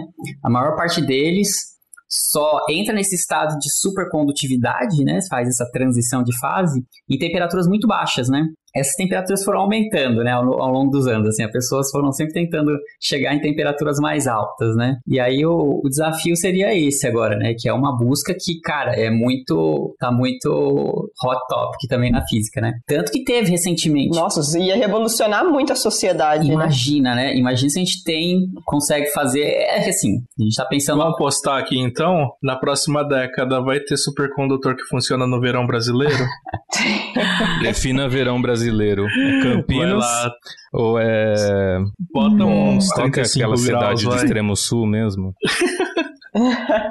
Poxa, tanto faz, né? Não sei se os 5 graus aí muda muita coisa. Graus. Não, tem que ser uma coisa que, su que suporte o verão brasileiro, né? No Rio São Paulo. Ah, porque sim. 30 graus, então, vai. E Nordeste, e Nordeste, né? Nordeste. É, que a gente que é- falava assim, os primeiros supercondutores, tipo, era 3 Kelvin, né? Isso. Aí o Aham. subiu um pouco, foi pro tipo 70 Kelvin. É. Aí eu lembro a primeira vez que falaram assim: Tipo- supercondutor a temperatura ambiente do inverno da Sibéria. Menos 60 graus, né? Menos 60 Super aplicável. Super aplicável. É, o ano passado, no final do ano, teve a demonstração de um de supercondutor funcionando a 15 graus Celsius, né? Só que o, Oh. pro- o problema é que precisava de uma alta pressão, né? Pressão de não sei Ah, quantas atmosferas, É tipo muito não alta. sei quantos É, gigapascal. tipo, não é assim, esse é o sei lá. É, centenas centenas de- de É gigapascal. muito, muito alta, né? Então a gente tá agora Só no outro, um pouco a no outro vida. problema, né? A gente tá andando no É, gráfico. o pessoal assim, né? fica triste, eu acho que tem que É. dar o, o crédito, porque o que acontece? Eu, da evolução, a gente também tá devendo, acho que, um episódio de Supercondutor. Se você quer um episódio de Supercondutor, vai lá no Twitter Deixa e comenta. É, e comenta Supercondutor. Rules. Liga já! É, porque a gente tem toda a evolução de como a teoria da supercondutividade evoluiu, né? Você tem a descoberta de supercondutores, assim, o cara pegou lá um material, resfriou pra caralho e percebeu que a resistência é para zero. E depois você tem a evolução de materiais que já não são, tipo, já compostos, que você consegue estudar a estrutura do material para induzir a supercondutividade, que daí a gente já começa a falar da segunda condutividade de segunda, é, supercondutividade de segunda é, não convencional, porque tem outros tipos de mecanismos. Tem diversos tipos de mecanismos, né, que levam à supercondutividade.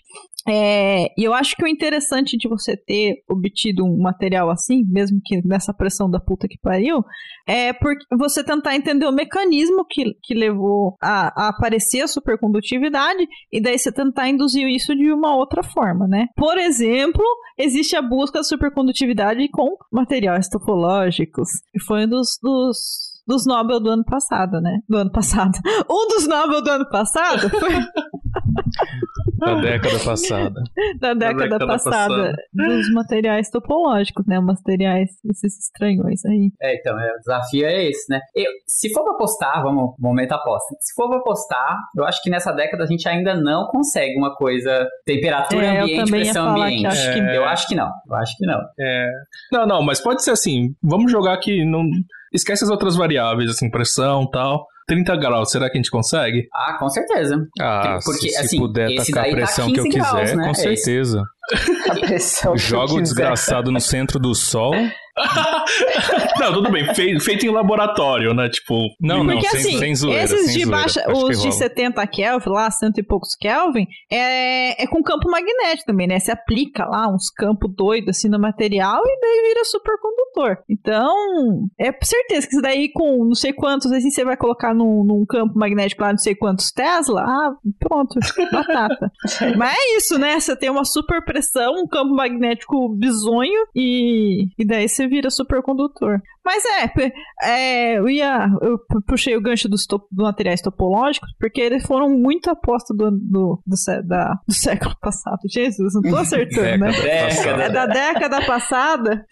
É, e, e ficou essa coisa assim, né? O material topológico, acho que o pessoal definiu do outro episódio, né? São os materiais que têm umas propriedades estranhas. Também a gente te- de- tá devendo um episódio aqui, se falar o que que é material topológico e fases, fases não Ui, convencionais da matéria. episódios. Não, então, o, o Ítalo no episódio passado fez referência a todos os episódios que a gente já tinha lançado praticamente, né? Agora está fazendo referência pro futuro. Nada mais justo. É, é, o pra, objetivo da é pra episódio. próxima década, gente. não é é a próxima década, tá? Olha, haja, haja Pizicast, hein? A gente já tem marcado dois, né? Um pra ver se as nossas previsões deram certas e uma com o Thiago, né? Que a gente falou também. Já gravar daqui 10 anos, já tá agendado. Então, tem vários episódios marcados para daqui a 10 anos, né? Eu espero que esteja livre, que não tenha nada pra fazer nesse horário, né? Não sei nem se eu vou estar vivo daqui 10 anos, gente. Ou não, gente. Meu um pouco de Deus. positividade. Vamos lá, todos estaremos vivos e saudáveis, mas talvez eu tenha que arrumar a minha gaveta de meias. Ricos e famosos. Ah, é. Famosos, ricos, assim, é verdade, né? Eu prometo um monte, eu prometo um monte de episódio desse semana que vem. Ô, galera, tô saindo do Physicast. Falou aí. Oi, galera! Fica- É, a gente fala, então leva esses Fica episódios que você prometeu com você. Então, materiais topológicos são uns materiais meio bizarros, né? Que, tipo, dentro ele é isolante e na superfície ele é condutor, né? Isolantes São materia- topológicos, é, são materiais- Isso, né? É, é, é, isolante é, topológico. material topológico pode ser muita coisa, né? É, os isolantes topológicos são os que sobressaem, assim. Porque depois disso você vai ter o quê? Tem o supercondutor topológico, né? Tipo, que também já foi feito, né? Que a questão é que a gente usa esse exemplo, né, do, do, do isolante topológico para explicar, mas o que é legal, você pega o material, o, um blocão de isolante topológico, imagina que você tem um blocão dele lá. Você corta ele, ele vira dois isolantes topológicos. Então, a superfície. É tipo um imã. é, você não sei sempre pior. E ele é diferentão por causa disso. Você tem essa coisa que é o que tá dentro dele e o que tá na superfície dele. Então é como se os seus. A gente fala isso, né? Usa essa nomenclatura de estados de superfície. E, e eles são diferentões assim, porque, tipo, você pega um material semicondutor, um material semicondutor, você fala, tem o bulk tem a superfície. A superfície ela é diferentona, mas ela continua sendo super, semicondutor na superfície, né? Tem as mesmas propri- propriedades. E o material topológico não, ele tem essa coisa diferentona. Quando você olha pra cara dele, né, como que você descreve ele em equações ou um mapa de bandas, ele tem essa, essas propriedades estranhas. Vamos colocar assim, que não vai dar pra explicar aqui com mais detalhes. Mas ele também é uma das apostas para achar supercondutividade. É, esse era um dos caras, assim, que o pessoal ficava cabreiro, porque é isso. Ah, isolante topológico muito legal, mas é só isso, você nunca consegue acessar as coisas que estão dentro dele, porque se você corta ele, vira outro só. Uhum. tipo, tipo, é, é, tem que... Bom, então supercondutividade, eu acho que daqui uns 15 anos, gente. Tá bom, então, né? Daqui a 15 anos, é isso também? Específico, Ah, eu né? acho. Tipo, pau, 15 anos. Não sei, Tá não bom. Seis sei. anos e três meses. Marca aí, 2035, gente. E cobra Não sei, 10. eu chutei Tem aí. vários encontros Physicast aqui já, hein? É, Será sei que o. Physicast dura 10 anos? É uma Olha. aposta que a gente pode fazer no fim, Vamos hein? ver. Vamos fazer no fim do episódio É essa uma aposta. É uma outra. Hã? Vamos fazer essa aposta também, né? Né? Vamos, será que a gente chega episódio, sei lá, 10 mil algum dia? Quanto que dá um episódio Ah. por semana por 10 anos? Dá Não, sim. por mais- uns 50 e por pouco, ano. né? O ano tem 52 semanas. É, desconta algumas que a gente vai tirar férias. Vai. Coloca Ai, 50. Seria o, o episódio, sei lá, 550, 600, vai. Ai, gente, isso me lembrou, vocês viram, é, isso, não sei se vocês viram isso. O que, que você vai fazer com as máscaras quando acabar a, epi- a pandemia? Vou guardar pra próxima. fogueira, né? Claro, gente, tem que ser ambientalmente correto, né? Se, se for um vírus aéreo, né? Tipo, que tá no ar. É, pra próxima de vírus aéreo, claro, Até né? porque, levando em conta o ritmo de devastação ambiental, a previsão é que as eh, pandemias sejam mais frequentes. né? Então, Ah, tava sim, a gente vai falar Vamos isso daqui falar a disso, pouquinho. então? Vamos falar dessa... Então vamos puxar. aí. Chega Mas de peraí, matéria peraí, condensada. Não, não, tem novos materiais ainda. Tem tipo, tem que. Mas peraí, primeiro eu quero saber. Somos cinco aqui, valendo um real cada um. Ah, O Physicast dura até o final da década? Sim. Eu voto que sim. Sim. Eu acho que a gente Nem vai que eu passar tenha a que perder. carregar sozinho pra ganhar esse um real. Caraca, o monólogo do Felipe toda semana. Não, Monólogo. então peraí, então eu quero apostar um dólar, porque daí pra chegar no final da década eu poder comprar uma casa no Brasil. Nossa! Ah, não, não. Eu, eu tenho que ter como tá com pagar essa aposta que, dessa. olha, Tá, tá otimista, né? Desculpa, gente, eu sou muito pessimista, né? Um dólar vai dar pra pagar a bolsa de doutorado da galera aí. Nossa. Não, é, é- Não, então, o vocês meu acham que o otimismo- O meu otimismo é isso. Eu acho que a gente, não sei, espero que nós estejamos empregados, não sei. tipo, mas que a gente tenha descendentes do, do, no- de- do podcast, sabe? Tipo, um dia eu tenho meu aluninho de mestrado falar: vai lá, menino, vai lá gravar um Vai lá, podcast. vai lá Eu gravar. vou te escutar, eu vou te Ai, mas É, ninguém mais ouve podcast. Agora é a holograma. Nossa, é verdade, tem Nossa, é isso, verdade. né? Será que vai vir alguma outra tecnologia, hein? Ah, mas acho isso aqui é praticamente um rádio. a gente muda pra ter essa tecnologia e leva o nome. Não tem problema. Boa. Então o Physicast continua até o final da década, né? Beleza, de um jeito ou de De outro alguma continua, maneira, então, tá bom. sim. É, nem que seja ok, gibi. então todos concordam. Turma da E eu Mônica falei a maior farsa, né? De que, de que o orientador vai falar pro, pro aluno gravar podcast. Ah, vai sim, né? tipo, Vai ah, sim, eu, porque eu tendo meus aluninhos, os- eu mando, É, ué. e os orientadores do futuro somos nós. É, exatamente. Meu no aluno vai futuro, ter que já ser- passou. Meu aluno vai ter que reservar ali algumas horinhas na semana pra fazer divulgação Pô, científica. eu É, tô senão não orientando defende. aluno em divulgação científica, né? Então, dá pra mandar. É, né?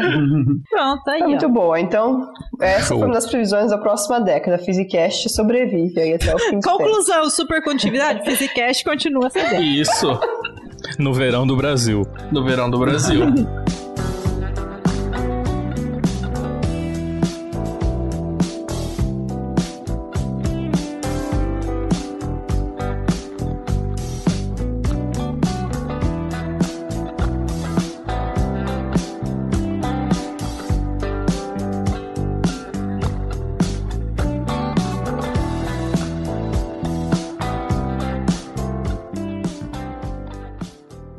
Então, é, uma, uma próxima área que provavelmente vai, vai ter avanços, né? A gente, é, não é nada que a gente saiba exatamente onde vai chegar, mas a gente sabe que vai avançar, né? São as coisas de integração, de forma geral, de integração de física com outras disciplinas, né? Várias outras. Em particular, uma que tá, é, que eu tenho visto pelo menos bastante trabalho que estão juntando as duas áreas, a Débora prin- principalmente mais que eu, né? É de juntar ah, a física com sistemas biológicos, né? Então, e um exemplo muito legal disso, que tem alguns trabalhos bonitinhos de, assim, fáceis de observar, né, na internet, são coisas com nanorobôs, que é uma junção, então, da que seria uma junção da nanotecnologia com, possivelmente, por exemplo, aplicações eh, biológicas, né. Tem uma que é muito legal, essa daqui eu vi o videozinho até hoje à tarde, eh, dando uma olhada, é um vídeo famoso, mas eu não sabia o nome. E aí, se alguém quiser procurar, é da Mio... Ah, o Life of Cell? É, exatamente, esse, esse, esse vídeo, né, Life of Cell, mas é que é da miosina, né, myosin é, em inglês para procurar. Essa miosina é um nanorobô, mas é um nanorobô natural, assim, que a gente tem dentro do, do organismo, né, ele, ele tá dentro das células e é basicamente, é uma Ah, é. proteína que, que anda ao longo de outra proteína lá, ectina, não entendo 100%, mas o importante Ela é que... anda sobre os microtúbulos. Isso, né? E aí ela, trans... e ela é bem utilizada, é, é utilizada pelas células musculares, principalmente, né? Quando você vai fazer contração dos músculos, ela que carrega parte dos. ah, como é que fala assim? Dos nutrientes. Da molécula de ATP, né? É isso, da molécula de ATP para fazer a hidrólise, né, de um lado para o outro na célula. E cara, se você pega o videozinho, que é, que é uma, uma coisa que se que é a descoberta dessa de- do, do mecanismo que funciona, como funciona essa molécula, essa proteína, foi justamente juntando uma galera da, da biologia com uma galera da física, a parte da bio, a pessoal da biologia tentando entender, né, o aspecto biológico da coisa, e da física olhando para a mecânica disso mesmo, né, olhando como é que aquela estrutura nanoscópica lá consegue se, se locomover, assim, eu fico imaginando, tipo, sei lá, o cara sentando um belo dia de trabalho e escrever a Lagrangiana da proteína, assim, tá ligado? Deve ser... E aí é muito legal. Tem uma história curiosa com, com esse vídeo em especial, o Life of a Cell, que é a vida de uma célula. Primeira vez que eu vi foi numa palestra do Moisés no Senzwag, que é um, é um físico brasileiro famoso, né? Conhecido pela coleção de livros básicos. E Básicos. ele. Básicos, mas nem tanto.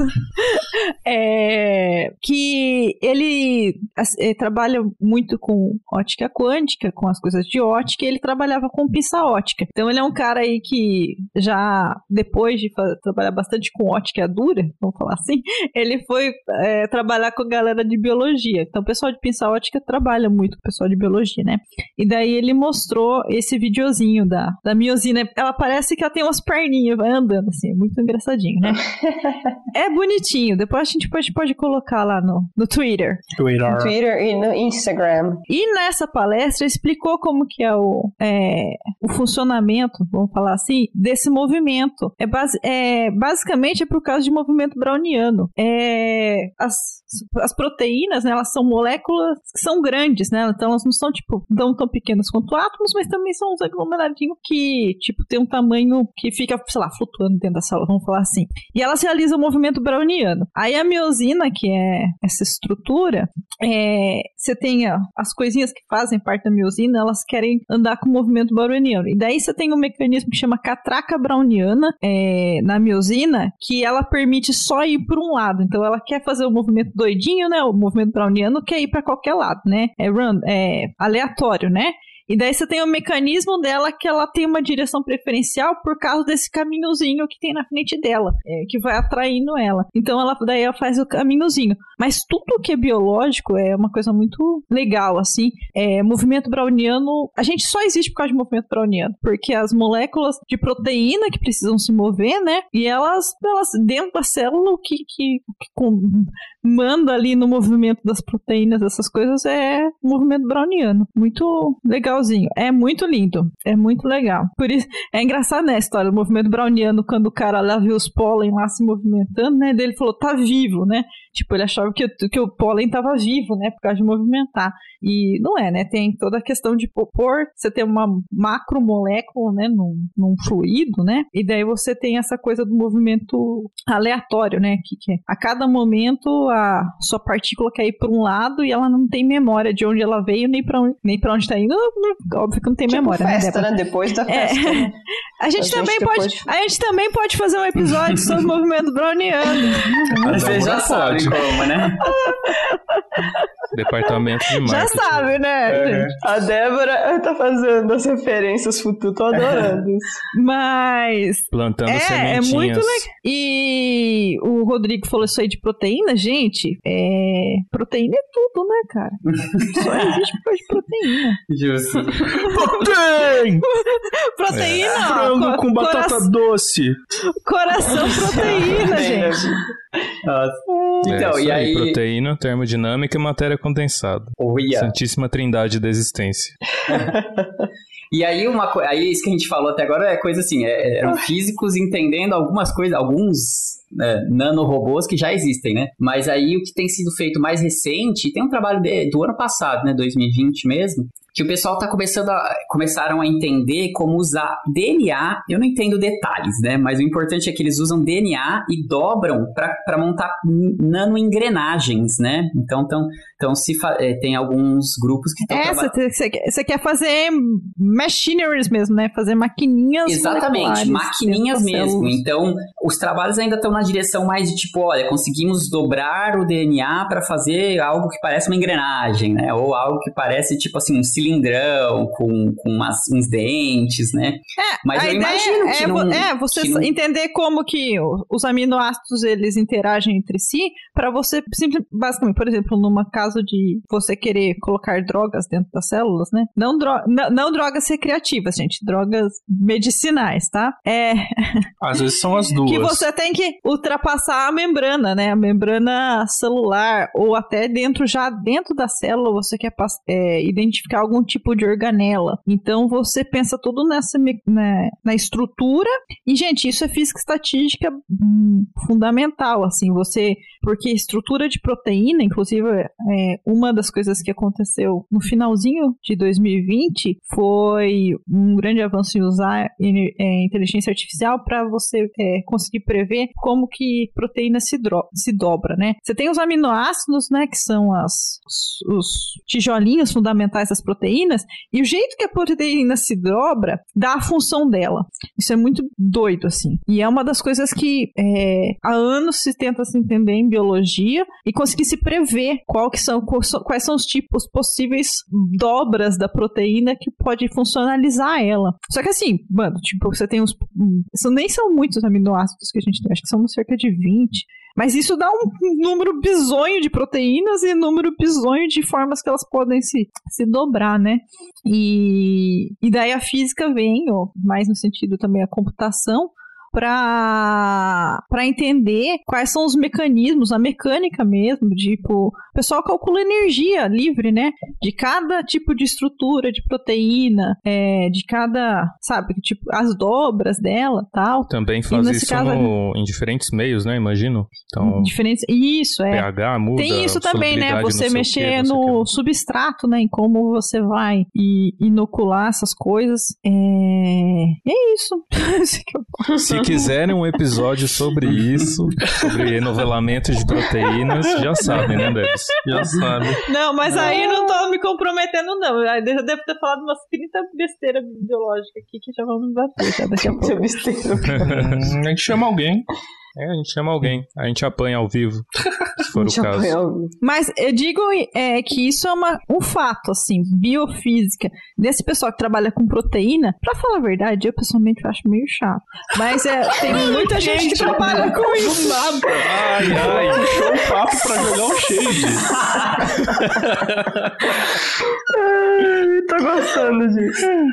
Não, é que é. o pessoal que faz uma física estatística, gente, é muito duro. Nossa, eles fazem uns 300 experimentos para entender qual, qual a forma funcional de uma coisa que funciona melhor que outra. Cara, umas coisas assim, tipo, é pessoal. É um nível de tentativa com... e erro meio, meio absurdo, né? É, é. Daí eles tentam, eles pegam a. calculam a entropia das coisas, colocam o fator de Boltzmann em tudo lá e sai calculando. É... Pessoal que trabalha muito com o sistema imunológico também tem um interesse muito grande, porque essa coisa de evolução do sistema imunológico também é uma coisa que biofísica tá, tá forte, de você tem aquela coisa da evolução das células do sistema imunológico, né? Uma célula se transforma em outra, uma aciona a outra, né?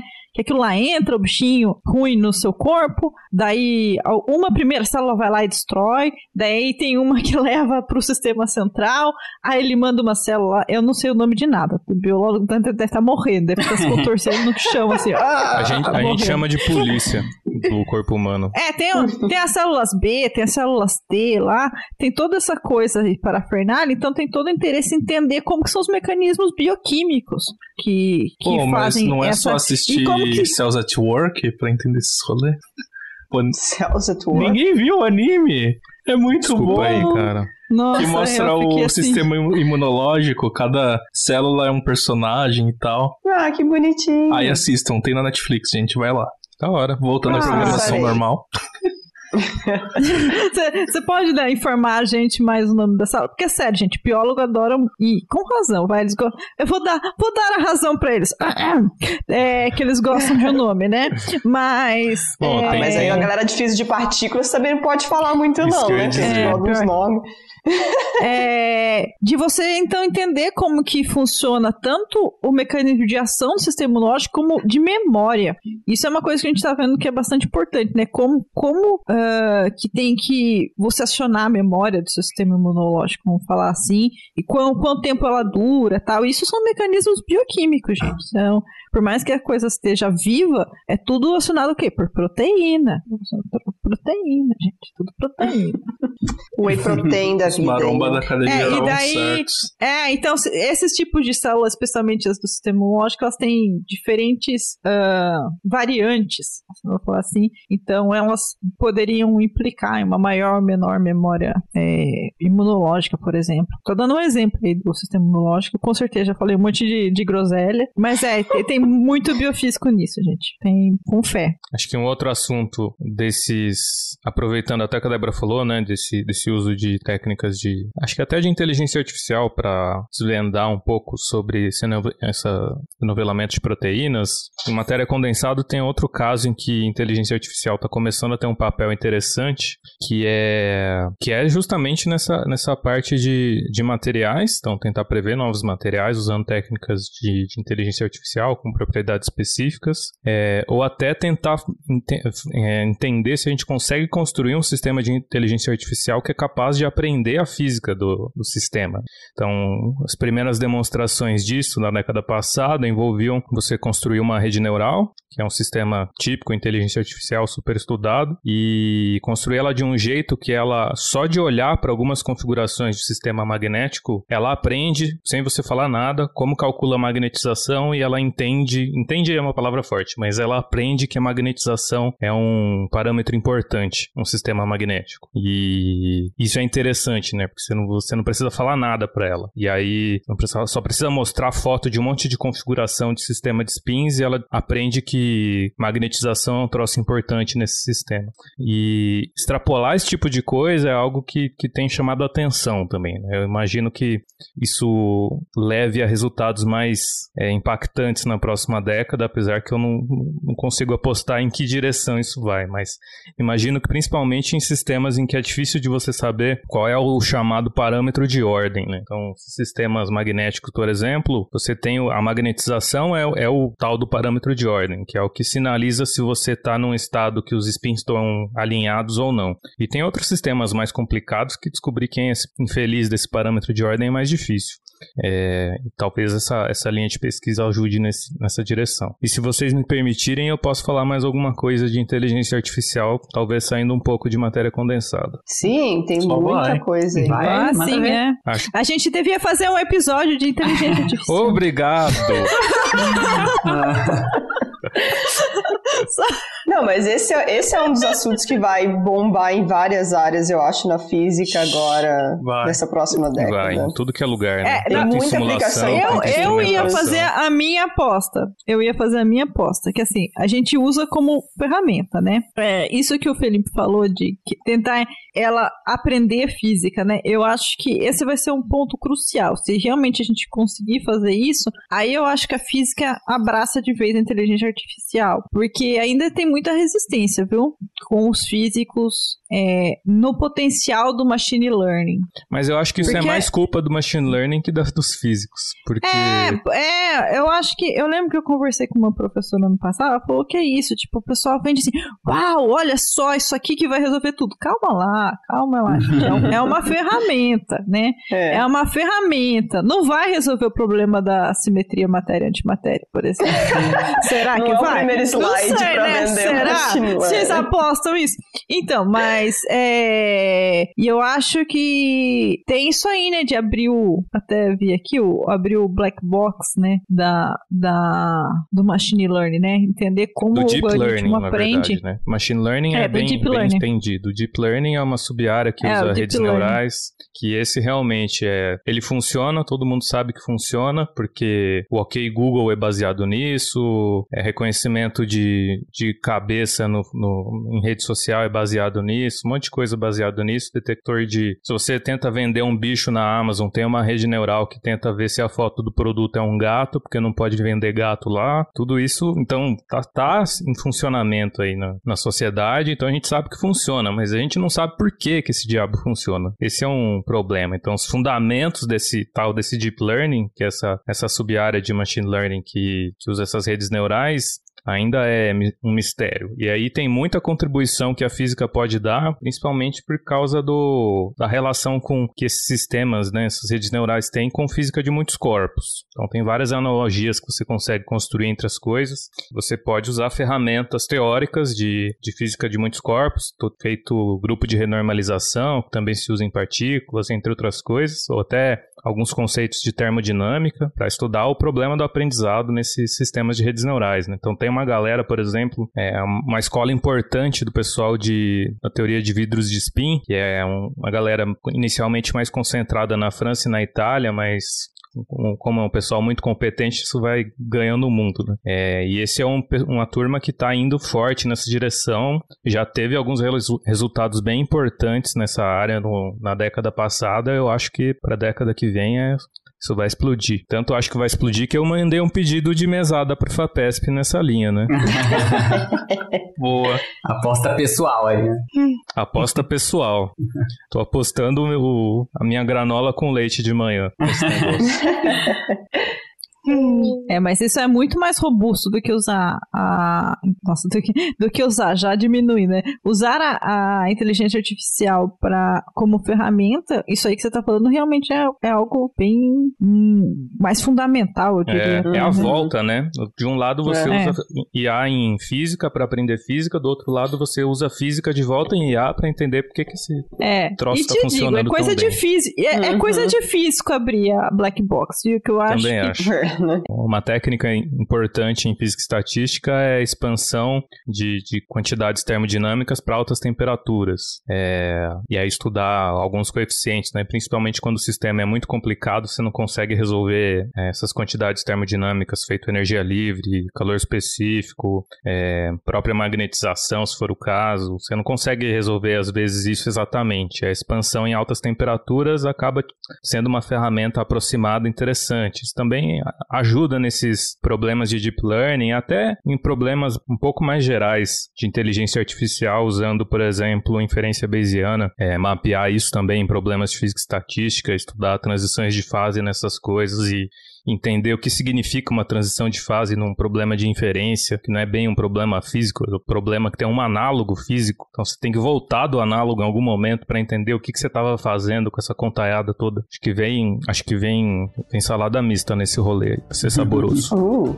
mas vamos diferenciar do neutrino estéreo. Né?